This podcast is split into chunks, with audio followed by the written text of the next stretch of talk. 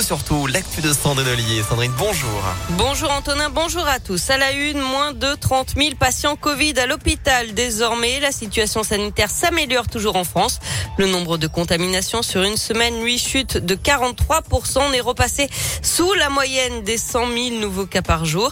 Et notez que le centre de vaccination de l'OL Stadium fermera ses portes mercredi prochain. Plus de 350 000 doses de vaccins ont été injectées en un an. 25 000 foyers privés d'électricité hier soir à Lyon. Ça s'est passé un peu avant 20 heures dans les 3e, 7e et 8e arrondissements. Des habitations dans le noir, pas d'éclairage public ni de feu de signalisation. D'après Enedis, il s'agissait en fait d'une panne matérielle dans un poste de transformation. La plupart des foyers ont été réalimentés au bout de 20 minutes, mais certains ont dû attendre plus d'une heure pour avoir de nouveau de la lumière. Nordal Lelandais fixé sur son sort aujourd'hui. La cour d'assises de l'Isère rendra son verdict d'ici ce soir. Hier, le parquet a réclamé la peine maximale, la réclusion criminelle à perpétuité avec 22 ans de sûreté à l'encontre du meurtrier présumé de la petite Maïlis. Le maire de Grigny, un élu et deux agents municipaux agressés. Ça s'est passé hier matin sur la place du marché.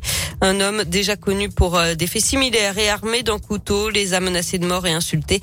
Il a donné un coup euh, violent au visage du maire. L'homme a été interpellé par la police municipale.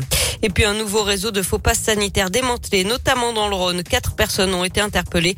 Elles auraient vendu plus de 3000 faux passes sanitaires pour un montant total de 600 000 euros.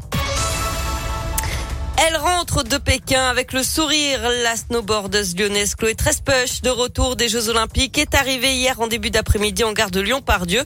Euh, ses collègues de la SNCF, où elle est employée, étaient sur le quai pour l'accueillir. Elle et sa médaille d'argent gagnée en snowboard cross ne reste plus qu'à fêter tout ça avec ses proches. Déjà, j'étais super excitée de rentrer à la maison. J'avais envie de, de, revoir aussi euh, bah, toute mon équipe parce que je sais qu'ils m'ont accompagnée dans cette aventure olympique. Et puis oui, bah, rentrer à la maison c'est toujours euh, super fort et c'est le moment de la partager, cette médaille. Et euh, c'est ce qui donne de la valeur à la médaille parce que quand on la gagne tout seul, euh, bah, c'est chouette. Mais les moments les plus forts, c'est quand vraiment on la vit avec les autres. Et les JO de Pékin continuent. On suit actuellement le ski cross avec un Français en demi-finale. François Place. C'est terminé par contre pour le deuxième tricolore. Et puis peut-être une sixième médaille en ses courses pour Quentin Fillon-Maillet.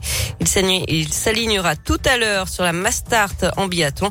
Ce sera à partir de 10 heures. Enfin du basket, retour au championnat pour l'Asvel. Match en retard de la douzième journée ce soir avec la réception de Nanterre. C'est à 20h à l'Astrobal.